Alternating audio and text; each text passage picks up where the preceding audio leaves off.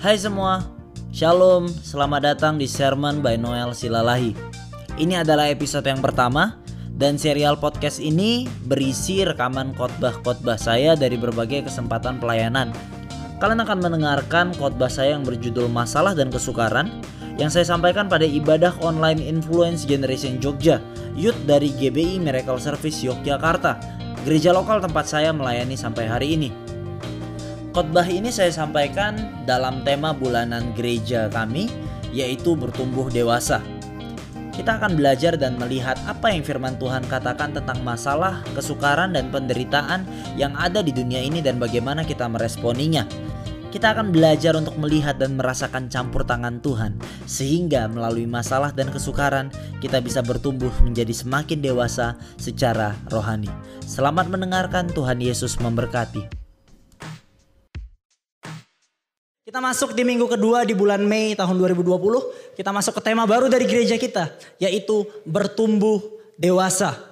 Kita masuk dalam tema baru sekali lagi yaitu bertumbuh dewasa.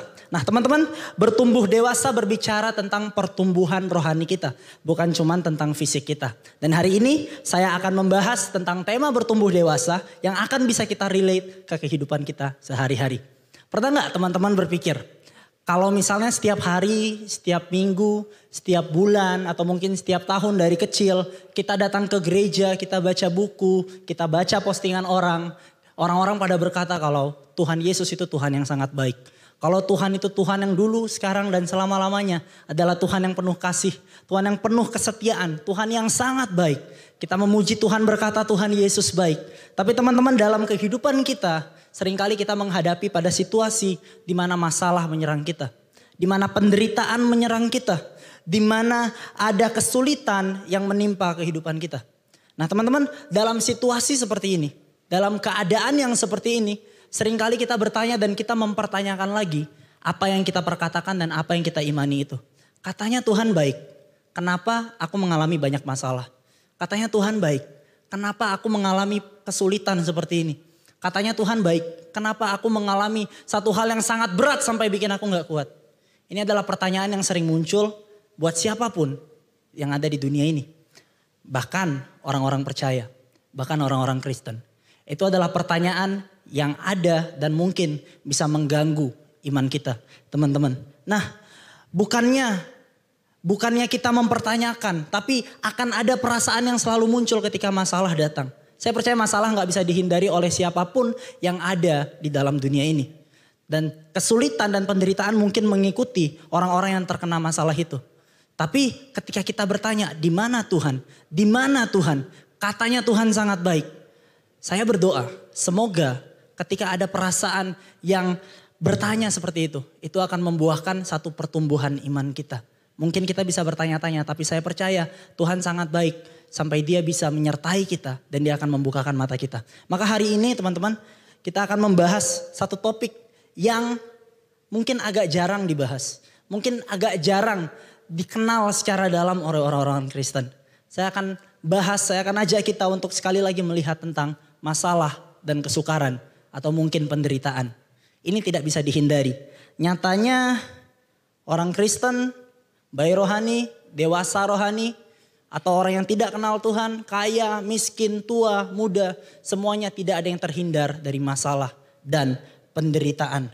Dan hari ini untuk kita bisa belajar tentang masalah dan penderitaan, saya akan mengajak teman-teman untuk membaca dari satu kitab di Alkitab yaitu kitab Yakobus. Marilah kita buka Yakobus 1 ayat 2. Teman-teman kitab Yakobus ditulis oleh saudara Yesus, orang dekat Yesus yang melihat secara hidup saksi mata pelayanan Yesus dan dia menulis begitu banyak wisdom, begitu banyak pengajaran di dalam kitabnya kepada jemaat mula-mula.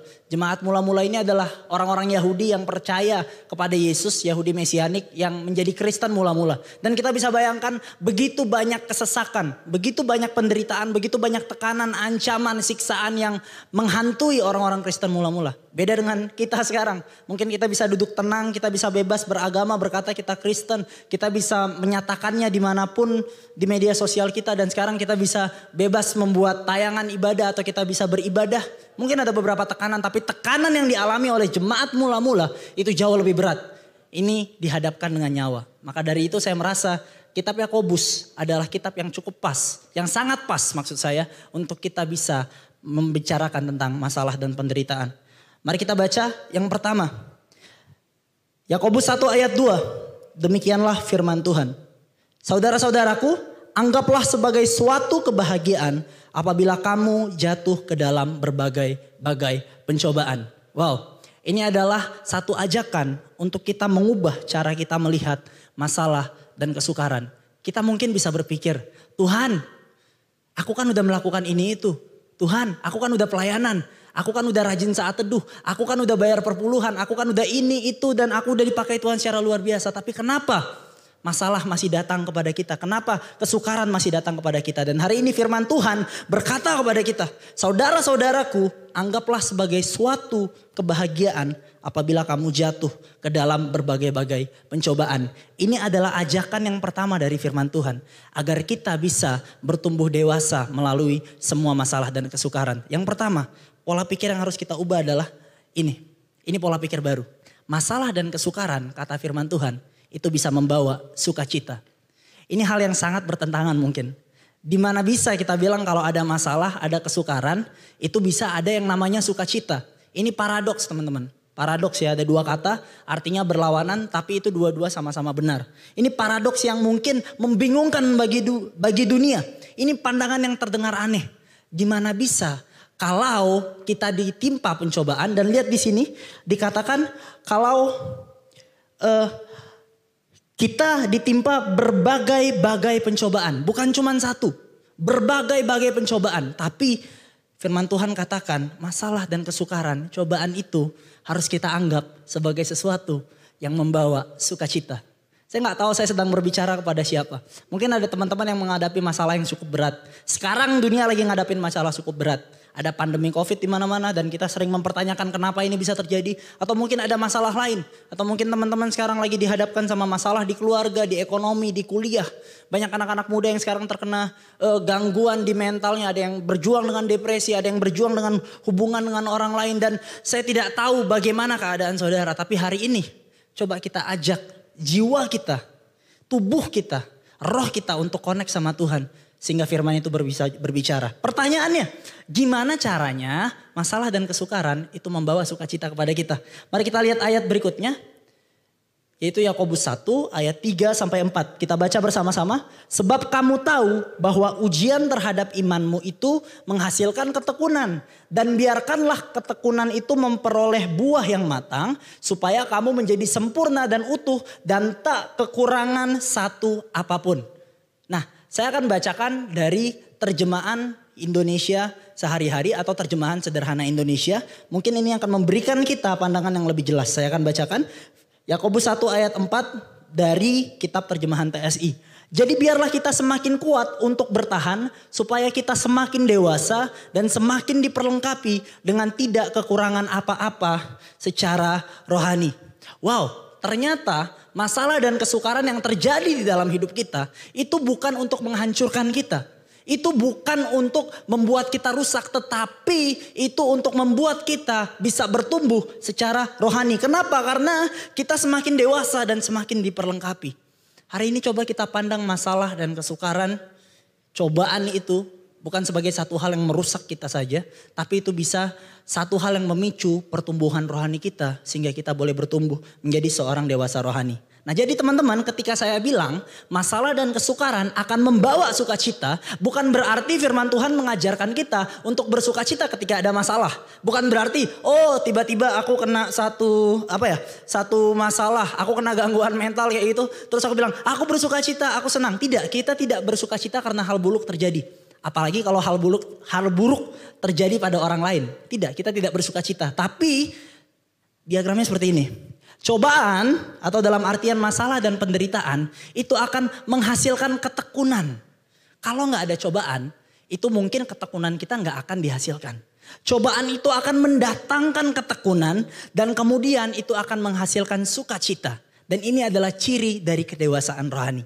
Jadi hari ini coba pandang cobaan sebagai satu hal yang akan membawa kita menjadi orang yang semakin tekun, yang semakin kokoh dalam iman kita.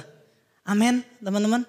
Jadi bukan bersuka cita karena hal buruk, tapi karena apa yang dibawa oleh cobaan itu dan dampaknya itu seperti apa? Ini yang membuat kita suka cita karena ada potensi besar untuk kita bisa berbuah. Kalau orang sudah bertumbuh dewasa, mereka pasti akan berbuah, buah-buah roh. Amin. Nah, ini berarti kita harus tahu kalau pengalaman-pengalaman kita itu yang buruk itu bisa membawa kita pada pertumbuhan rohani. Saya mau katakan itu bukan masalah seberapa banyak pengalamannya teman-teman. Ada orang yang experience-nya banyak tapi kalau dia tidak bisa mengambil pelajaran dari pengalaman itu, maka itu sia-sia. Bukan seberapa banyak pengalaman, tapi seberapa banyak pelajaran, seberapa banyak ketekunan yang muncul dari pengalaman-pengalaman itu. Ini luar biasa. Tuhan Yesus, dia e, kalau misalnya dalam proses keselamatan itu ada justification, sanctification, glorification. Ketika kita justified, ketika kita dibenarkan, Ketika Tuhan Yesus mati menanggung dosa-dosa kita, kita dibenarkan oleh Tuhan. Tapi belum selesai, kita nggak langsung jadi dewasa, ada proses sanctification. Dan hal ini muncul dalam proses sanctification. Tuhan mengerjakan keselamatan di dalam kita. Tuhan mengerjakan kekudusan di dalam hidup kita. Tuhan mau membuat kita jadi sempurna. Kita awalnya nggak utuh, kita awalnya rusak, tapi Tuhan mau sempurnakan. Dan caranya bagaimana? Melalui masalah, melalui cobaan. Itu sangat mungkin terjadi. Kita harusnya bersuka cita karena Tuhan sedang mengerjakan sanctification di dalam kehidupan kita. Ujungnya apa? Glorification. Dipermuliakan. Menjadi serupa dengan Kristus. Itulah yang membuat kita sangat bersuka cita. Nah jadi bagaimana detailnya sebenarnya masalah dan cobaan ini membuat kita bersuka cita, membuat kita dewasa. Nah kita harus ubah pola pikir kita selain tadi masalah dan cobaan, masalah dan kesukaran itu membawa sukacita. Tapi yang kedua kita juga harus ingat kalau masalah dan kesukaran itu bisa melatih kita. Katakan amin. Amin. Mari kita baca ayat 5 dan ayat yang ke-8. Kita baca bersama-sama 1, 2, 3. Tetapi apabila di antara kamu ada yang kekurangan hikmat, hendaklah ia memintakannya kepada Allah yang memberikan kepada semua orang dengan murah hati dan dengan tidak membangkit-bangkit, maka hal itu akan diberikan kepadanya. Ayat berikutnya, hendaklah ia memintanya dalam iman dan sama sekali jangan bimbang. Sebab orang yang bimbang sama dengan gelombang laut yang diombang-ambingkan kian kemari oleh angin. Ayat 8, Orang yang demikian janganlah mengira bahwa ia akan menerima sesuatu dari Tuhan. Sebab orang yang mendua hati tidak akan tenang dalam hidupnya. Sorry itu ayat 7 dan ayat yang ke-8. Nah yang kita perlukan ketika menghadapi masalah dan kesukaran itu adalah untuk meminta hikmat kepada Tuhan. Ayat ini katakan mintalah hikmat dari Tuhan. Tuhan mau melatih kita, maka kita dengan rendah hati, dengan kokoh kita harus minta Tuhan, aku minta kekuatan daripada Tuhan. Karena untuk menghadapi dan mengerti semua ini tidak bisa dengan akal manusia. Akal kita akan selalu menyalahkan Tuhan. Tapi ketika kita minta hikmat dari Tuhan, kita akan tahu, kita akan mendapatkan kekuatan, kita akan mendapatkan tuntunan untuk kita bisa melewati semua masalah dan kesukaran itu. Karena Tuhan sangat murah hati akan hikmat. Hikmat ini membuat kita bisa memilih untuk percaya ketimbang khawatir. Tuhan mau kita untuk meminta hikmat dan tidak bimbang serta tidak mendua hati. Tuhan mau mengajar dan melatih kita. Kalau teman-teman ingat tahun lalu saya pernah menyampaikan satu sharing firman Tuhan di ibadah kita yang saya beri judul bukan gampangan diambil dari Ibrani 12 ayat 11. Di situ dikatakan bagaimana Tuhan sebagai Bapa yang baik menghajar anak-anaknya karena dia ingin anak-anaknya bertumbuh dan tidak rusak. Anak-anaknya tidak jatuh dalam kebinasaan. Nah, saya akan ajak kita untuk flashback sedikit dan ini akan memberikan kita gambaran yang lebih jelas bagaimana Tuhan sedang melatih kita. Mari kita buka Ibrani 12 ayat 11. Ibrani 12 ayat 11 dikatakan demikian. Memang tiap-tiap ganjaran pada waktu ia diberikan tidak mendatangkan sukacita tetapi duka cita. Hal-hal yang Tuhan berikan kadang-kadang tidak membuat kita langsung bersuka cita. Tapi bisa aja duka cita yang sementara. Lanjut. Tetapi kemudian ia menghasilkan buah kebenaran yang memberikan damai kepada mereka yang dilatih olehnya. Jadi hal-hal yang mungkin membuat kita berduka cita, membuat kita sedih, membuat kita gelisah, mungkin agak membuat kita stres, bingung itu sebenarnya kita sedang dilatih oleh Tuhan untuk menghasilkan buah kebenaran. Highlight kata dilatih di situ. Setelah saya telusuri, kata dilatih di sini dalam bahasa aslinya itu adalah gegimnasmenois. Greek ya, gegimnasmenois yang bahasa ya, sorry, yang kata dasarnya itu adalah gimnasdo. Gimnasdo ini artinya adalah training expose atau secara harafiah berlatih telanjang. Bukan telanjang secara harafiah tapi apa ya? Uh, lebih ke arah kita expose. Kita terlihat ketika kita berlatih. Nah, kata gimnasdo ini ke depan adalah kata dasar dari kata bahasa Inggris gymnasium atau gym yang kita kenal sekarang. Tempat berlatih, tempat kita berolahraga. Artinya apa? Artinya ketika Tuhan melatih kita, dia sedang memasukkan kita ke dalam satu satu tempat atau satu masa di mana dia melakukan proses gimnasdo ini. Nah, saya akan ibaratkan ini seperti sebuah gym. Mungkin teman-teman ada yang mendaftar gym dan tidak selesai karena tidak konsisten keluar kayak gitu atau ada temannya yang berhasil fitness sampai badannya kotak-kotak dan segala macam. Tapi kita bayangkan saja sebuah gym ya sebuah gym gymnasdo. Kita ilustrasikan sebagai sebuah gym. Nah kalau teman-teman sedang mau latihan ke dalam sebuah gym saya yakin teman-teman tidak akan pakai pakaian seperti ini Teman-teman gak akan pakai pakaian yang rapi kayak mau ke gereja atau kayak mau ke acara formal. Atau mungkin pakaian sehari-hari kita gak akan bisa pakai itu. Kenapa? Bukan karena alasan stylish atau bukan sekedar untuk mengikuti tren yang ada di dalam gym. Tapi seperti ini. Kalau misalnya saya pakai pakaian ini untuk berlatih di dalam gym. Saya yakin saya tidak akan bisa melakukan gerakan-gerakan dengan baik saya nggak akan bisa squat, saya nggak akan bisa bench press, saya nggak akan bisa lompat dan itu sangat tidak nyaman. Keringatnya ini akan merusak. Ada kemeja dan ada celana yang ketat seperti ini, ini tidak akan bisa membuat kita berlatih dengan baik. Nah masalahnya teman-teman ketika kita mengganti pakaian kita, melepaskan pakaian kita yang biasa ke pakaian yang bisa digunakan untuk gym. Itu ada banyak hal yang disembunyikan sama pakaian biasa, itu expose. Benar gak? Jadi kita nggak bisa pakai kaos yang terlalu ketat, kita harus pakai kaos yang nyaman dan kita nggak bisa pakai celana yang terlalu ketat, kita harus pakai celana yang agak besar sedikit dan harus sepatu yang lebih nyaman lagi. Nah mau nggak mau itu memperlihatkan bagian-bagian tubuh yang kita sembunyikan kalau kita pakai pakaian biasa.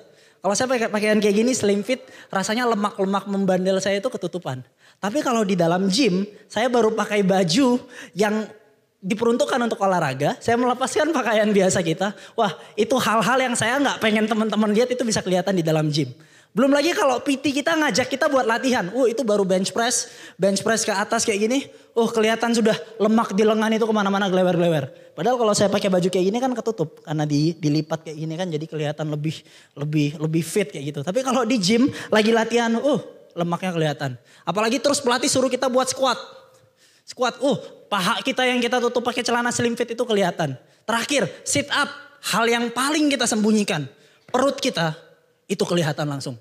Tah, bentelan-bentelannya itu kelihatan nama pelatih dan orang-orang di sekitar di gym. Nah, apa artinya di sini? Selain, eh sorry ya balik lagi ke yang tadi. Selain lemak kita kelihatan, stamina kita yang jelek juga kelihatan. Yang kita jarang olahraga sekali bench press itu kan mau gaya angkat 20 kilo ternyata cuma dua kali doang. Terus lari, ternyata cuma 5 menit kecepatannya 7 mph, nggak kuat. Nah itu bisa kelihatan sama semua orang. Artinya apa? Waktu kita masuk dalam gym, hal-hal yang kita sembunyikan, hal-hal yang tidak terlihat, itu semua jadi kelihatan. Begitu juga ketika masalah datang, ketika Tuhan tempatkan kita ke dalam gimnasdo. Hal-hal yang mungkin kita nggak lihat, yang kita sembunyikan, itu jadi kelihatan. Itu jadi muncul di permukaan. Mungkin saya nggak tahu selama saya baik-baik saja, saya orangnya sabar, saya orangnya murah hati, saya orangnya selalu senyum sama orang. Tapi ketika masalah datang, tiba-tiba saya jadi pemarah. Saya jadi kesal, hati saya jadi banyak misuh-misuhnya. Saya jadi banyak ngatain orang, ngomongin orang di belakang. Bisa aja kita sadar, kita sembunyikan atau mungkin kita nggak sadar selama ini. Kayak saya nge-gym, saya selalu merasa saya kuat sampai saya ketemu yang namanya deadlift. Ketika deadlift dua kali saya, saya baru tahu betapa lemahnya tubuh saya sebenarnya. Sama ketika ada masalah, kita baru tahu kalau ternyata selama ini kita punya kekurangan-kekurangan. Nah apa yang terjadi? Kalau di dalam gym teman-teman, PT saya, personal trainer saya ngelihat ada satu kelemahan, nah dia akan ngetarget kelemahan itu. Oh stamina kamu kurang, berarti aku akan kasih latihan-latihan selanjutnya supaya stamina kamu makin kuat. Oh otot lengan kamu ini lemah dan kecil, supaya otot kamu besar, Aku akan kasih latihan-latihan yang terfokus pada otot otot lengan kita. Nah, itu dia. Di dalam gym, ketika kelemahan sudah kelihatan, kita dilatih untuk menjadi lebih kuat. Nah, ini yang harus kita mengerti. Ketika masuk dalam gimnasdo, tujuannya adalah supaya kita bisa lebih kuat. Wah, tapi latihan untuk jadi lebih kuat itu sangat menyakitkan. Saya bisa katakan ketika kita sedang berlatih, lagi bench press, dia mau segede apa pun, tenaganya mau segede apa pun, lengannya kalau dia berlatih dengan berat yang sesuai untuk membuat dia lebih kuat, semua orang mau segede apa pun dia akan kelihatan sangat lemah ketika dia di dalam gym. Sangat lemah. Bahkan kalau kita leg day kayak gitu ya, kita latihan kaki, itu balik ke rumah rasanya buat melangkah aja sulit. Kita merasa sangat lemah di situ. Nah tapi PT yang baik, dia akan tahu ngasih porsi yang paling tepat buat kita. Untuk apa? Supaya besoknya atau minggu depannya kita datang kita ketemu beban yang sama, kita udah lebih kuat. Tapi kita udah lewati semua perasaan lemah itu, semua penderitaan itu, tapi kita menjadi semakin lebih kuat. Nah teman-teman, personal trainer yang jelek mungkin akan overtrain kita. Membuat kita terlalu banyak berlatih atau mungkin terlalu memanjakan kita sehingga kita biasa-biasa aja ya itu. Sehingga tidak ada perkembangan di dalam hidup kita. Tapi masalahnya di dalam gimnasdo, di dalam kehidupan kita, kita nggak dilatih sama manusia. Kita punya personal trainer yang agung. Kita punya pelatih agung. Namanya Tuhan Yesus. Dia yang berdaulat atas hidup kita. Dia tahu betul porsi yang paling pas untuk melatih kita. Untuk membuat kita lebih kuat. Makanya di firman Tuhan dikatakan masalah dan kesukaran tidak akan melebihi kekuatanmu tidak akan melebihi kekuatanmu. Kenapa? Karena dia tahu kalau ini akan membuatmu lebih kuat dan bertumbuh. Maka jangan kita persalahkan Tuhan. Tuhan kenapa kau kasih ini? Tuhan gak adil. Tuhan ini terlalu berat. Enggak, kalau Tuhan izinkan itu terjadi. Saya percaya itu untuk menambah kekuatan kita dan sesuai dengan porsi kita. Karena Tuhan yang tahu kita. Yang paling baik tahu kita itu Tuhan. Dan dia tahu bahkan hari esok kita. Itulah Tuhan yang luar biasa teman-teman. Maka dari itu Roma juga mengatakan kalau Allah turut bekerja untuk mendatangkan sesuatu, uh, Allah turut bekerja dalam segala sesuatu untuk mendatangkan kebaikan bagi kita orang-orang percaya. Makanya jangan komplain. Saya tahu saya lagi disiksa di gym karena saya bayar, saya punya program dan saya tahu targetnya. Dan sama, gimnasdo, training expose dalam tempat pelatihan Tuhan. Biarlah kita sadar kalau Tuhan sedang melatih kita sehingga nanti kita keluar, kita akan jadi lebih kuat lagi. Berikan tepuk tangan buat Tuhan kita. Amin. Dan yang berikutnya adalah pola pikir yang harus kita ubah adalah selagi Tuhan melatih kita, biasanya masalah dan kesukaran juga kita buat, membuat kita untuk memikirkan ulang tentang kehidupan kita. Masalah dan kesukaran membuat kita memikirkan ulang tentang kehidupan ini. Jadi pola pikir kita tentang hidup itu diubah. Mari kita baca ayatnya. Yakobus 1 ayat 9 sampai 11. Kita lanjut ayat 9 dan 11 baca sama-sama. Baiklah saudara yang berada dalam keadaan yang rendah bermegah karena kedudukannya yang tinggi.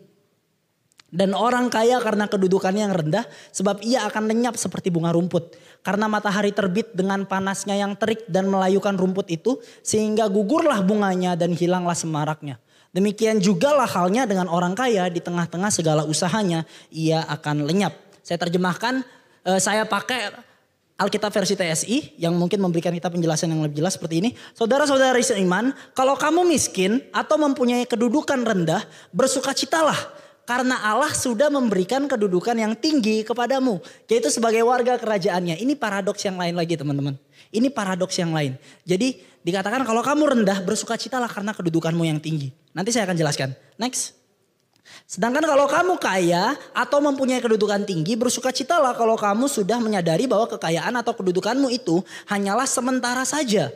Karena orang kaya digambarkan seperti bunga tanaman liar yang cepat layu dan rontok. Berikutnya, karena pagi hari ketika matahari makin tinggi dan makin panas, lalu tanaman itu menjadi kering dan bunganya pada rontok dan keindahan bunga itu hilang. Begitu juga yang akan terjadi kepada setiap orang kaya, dia akan mati pada waktu dia masih sibuk dengan segala usahanya. Nah ini menandakan, mengajarkan, menegur kita. Kalau harta duniawi, kalau apa yang kita kejar di dunia, pengakuan orang, kedudukan yang tinggi. Kalau misalnya kita lagi direndahkan tapi kita di dalam Tuhan, kita harus ingat. Kalau sebenarnya kita dalam posisi yang tinggi. Harta duniawi, segala kemewahan hidup itu tidak menentukan posisi kita. Harusnya ketika kita rendah di dunia, kita bersuka cita karena kita tahu kedudukan kita yang tinggi. Nah di TSI dikatakan kalau kita miskin, kita harus sadar kita kaya di dalam Tuhan. Tapi kalau kita kaya pun, saya tidak mengatakan kaya itu salah. Kalau itu panggilan Tuhan, saya percaya Tuhan akan genapi rencananya. Tapi kalau kita kaya, kita harus sadar. Sadar apa? Kalau kekayaan kita itu akan sia-sia. Dan kita harus sadar kedudukan kita tuh sebenarnya sangat rendah di hadapan Tuhan. Kita nggak ada apa-apanya. Dan dikatakan tadi kekayaan itu ibaratkan flower that quickly fading. Ada hari ini, gone tomorrow. Kekayaan kita itu datang dan tiba-tiba langsung pergi. Kadang masalah dan kesukaran itu diperlukan untuk membuat kita sadar kalau apa pun yang ada di dunia ini itu bisa datang dan bisa pergi. Nah, ada satu kutipan yang sangat bagus dari Matt Chandler. Dia berkata seperti ini. If I get Christ and lose everything else, I have everything. Kalau saya punya Kristus dan saya kehilangan segala-galanya, saya punya segalanya. But if I get everything and I don't have Christ, I've lost everything. Kalau saya dapat segala-galanya di dunia, tapi saya kehilangan Kristus, saya nggak punya apa-apa lagi. Nah, John Calvin juga pernah ngomong, I gave up everything and I earned Christ. What do I found? Everything. Aku relakan segalanya dan aku nemukan Kristus. Apa yang aku temukan? Segala-galanya. Kristus adalah segalanya. Kenapa? Karena dia adalah Tuhan yang Alfa dan yang Omega. Teman-teman saya sedang suka baca kitab pengkhotbah. Ada satu ayat yang sangat bagus di kitab pengkhotbah. Pengkhotbah itu kitab yang memikirkan tentang hidup ini. Salomo di usia tuanya, dia pikir kekayaan semua, dia punya segalanya. Ada kekayaan, istrinya banyak, dia punya cinta yang luar biasa, karirnya melejit tinggi, kepintarannya dia public figure, dikenal sama semua orang dan di dalam kitab pengkhotbah kata yang paling banyak ditemukan di situ tahu nggak apa? Semuanya itu sia-sia. Usaha menjaring angin, semuanya itu akan lenyap. Nah kita buka satu ayat, pengkhotbah 9 ayat 11. Ini sangat bagus sekali untuk membuat kita memikirkan ulang tentang hidup. Baca sama-sama. Satu, dua, tiga. Lagi aku melihat di bawah matahari bahwa kemenangan perlombaan bukan untuk yang cepat dan keunggulan perjuangan bukan untuk yang kuat, juga roti bukan untuk yang berhikmat. Kekayaan bukan untuk yang cerdas dan karunia bukan untuk yang cerdik cendikia. Karena waktu dan nasib dialami mereka semua. Kita pikir orang yang udah berlatih kuat, orang yang everything fine, mereka akan selalu menang. Belum tentu. Kita pikir orang yang pintar akan selalu mendapatkan pujian. Belum tentu. Kita pikir orang yang baik-baik saja, yang kaya, yang stabil, mereka akan selalu aman dalam hidup. Belum tentu. Pengkhotbah berkata, waktu dan nasib dialami oleh mereka semua. Artinya apa? Life is unpredictable. Maka jangan salahkan Tuhan ketika ada hal-hal buruk terjadi ketika menimpa kita. Ketika ada hal-hal yang aneh, hal-hal yang harusnya kan gak kayak gini. Hei, hidup ini tidak bisa diprediksi. Waktu dan nasib dialami oleh kita semua. Makanya kita harus memikirkan sekali lagi. Mana yang kekal dan mana yang sia-sia. Apa yang kita kejar? Kesia-siaan atau kekekalan? Jangan sampai kekayaan, kehormatan, kedudukan tinggi, pujian dari orang yang sia-sia itu, itu menggantikan posisi kekekalan. Di bawah matahari tidak ada yang abadi. Makanya jangan pegang kekayaan apa pun yang ada di bawah matahari. Tapi kita bersandar pada dia yang menciptakan matahari. Dia yang ada di awal dan akhir. Dia yang tidak akan pernah diambil dari kita. Kekayaan akan diambil dari kita. Tapi Yesus gak akan diambil dari kita. Makanya kita pegang pada yang kekal. Makanya penting untuk kita memprioritaskan Tuhan. Dan kadang perlu masalah dan kesukaran untuk membuat kita ingat. Kalau hidup ini sementara. Saya mau katakan, jangan jadikan Tuhan yang nomor satu di dalam hidupmu. Jangan. Jadikan Tuhan satu-satunya di hidupmu. Karena Tuhan tidak boleh disaingi oleh nomor dua, kekayaan, nomor tiga, pelayanan apa pun. Enggak. Tuhan adalah satu-satunya prioritas karena dia yang kekal. Dan hendaklah kita ingat itu di dalam hidup kita. Dan yang terakhir kita harus sadar kalau selain kesia-siaan harta duniawi, tapi masalah dan kesukaran itu akan membuat kita semakin mengenal Tuhan. Mari kita lanjutkan ayat 12 dan ayat yang ke-13. Kita baca bersama-sama. Berbahagialah orang yang bertahan dalam pencobaan, sebab apabila ia sudah tahan uji, ia akan menerima mahkota kehidupan yang dijanjikan Allah kepada barang siapa yang mengasihi dia. Apabila seorang dicobai, janganlah ia berkata pencobaan ini datang dari Allah. Sebab Allah tidak dapat dicobai oleh yang jahat dan ia sendiri tidak mencobai siapa pun. Loh, loh, loh, sebentar. Ini yang membingungkan mungkin. Tadi katanya pencobaan itu bisa datang dari Tuhan dan itu buat membuat kita makin kuat. Tapi kenapa di sini dikatakan pencobaan ini datang dari Allah? Nah, bahasa Indonesia mungkin agak kurang kurang detail dan kurang komprehensif untuk menjelaskan ini. Kalau saya baca di Alkitab bahasa Inggris teman-teman, di ayat 2 tadi, berbahagialah ketika kamu jatuh dalam berbagai pencobaan, itu bahasa yang digunakan adalah trials. Tapi di ayat 12 Tuhan tidak pernah mencobai. Cobainya itu menggunakan bahasa temptation. Trials versus temptations. Trials itu bisa dari Tuhan, tapi Tuhan tidak akan pernah menggoda kita. Ini menegaskan kepada kita untuk kita tidak pernah mempertanyakan Tuhan di dalam kehidupan ini. Temptation biasanya datang di dalam uh, sorry, temptation itu datang dari iblis atau dari kedagingan kita. Tuhan nggak pernah menggoda kita, nggak pernah tempt kita. Makanya jangan salahkan Tuhan. Ada banyak hal yang kita lakukan mungkin itu membuat masalah dan penderitaan. Betul? Bisa serangan iblis, bisa kesalahan kita, bisa dosa kita. Itu bisa membuat kita menderita. Nah maka dari itu kita harus ingat. Di dalam Yakobus 1 ayat 14 sampai 16 dikatakan demikian. Tetapi tiap-tiap orang yang dicoba, tiap-tiap orang dicobai oleh keinginannya sendiri. Nah itu, temptation datang dari keinginan kita sendiri. Karena ia diseret dan dipikat olehnya. Apabila keinginan itu telah dibuahi, ia melahirkan dosa dan apabila dosa itu sudah matang, ia melahirkan maut. Saudara-saudara yang kau kasih. Nah itu, temptation datang dari kita sendiri dan ayat 17 versi TSI saya akan bacakan seperti ini. Allah adalah sumber segala pemberian yang baik dan yang sempurna. All good comes from God. Hal yang buruk nggak mungkin datang dari Tuhan. Nggak mungkin Tuhan merancangkan hal yang buruk. Segala berkat itu turun dari Allah Bapa yang menciptakan semua benda penerang di langit. Tetapi dia bukan seperti bulan yang cahaya tidak tetap dan sering berubah-ubah. Di awal saya katakan kita sering nyanyikan Tuhan Yesus baik dulu sekarang selamanya. Memang betul dia sangat baik. Tapi kalau ada keburukan, ada hal jahat, temptation, itu bukan dari Tuhan. Tuhan hanya merancangkan semua yang baik. Tapi kalau ada trials, ada masalah dan pencobaan yang Tuhan izinkan, pasti itu adalah satu hal yang baik. Dan inilah adalah satu hal yang luar biasa yang harus kita pahami. Kadang penderitaan kita berasal dari kita, tapi Tuhan masih mau pakai penderitaan itu untuk membentuk kita. Kita orang berdosa, kita orang yang sering berbuat salah dan melawan Tuhan. Tapi Tuhan bisa pakai semua itu dan membuat kita semakin bertumbuh. Kadang penderitaan itu adalah cara Tuhan untuk memperjelas kelemahan kita sehingga kita boleh bertumbuh. Penderitaan itu adalah cara Tuhan untuk menegur kita. Masalah dan kesukaran membuat kita semakin dekat kepada Tuhan. Inilah dahsyatnya Tuhan. Dia bisa pakai segala sesuatu. Di dalam kejadian 50 Yusuf pernah berkata, kamu mereka-rekakan yang jahat. Kamu dia berkata pada saudaranya. Atau mungkin bisa aja kepada iblis. Tapi Tuhan telah mereka-rekakan untuk kebaikan.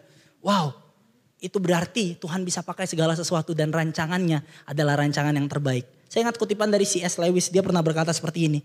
Di dalam kenyamanan, Allah sedang berbisik kepada kita.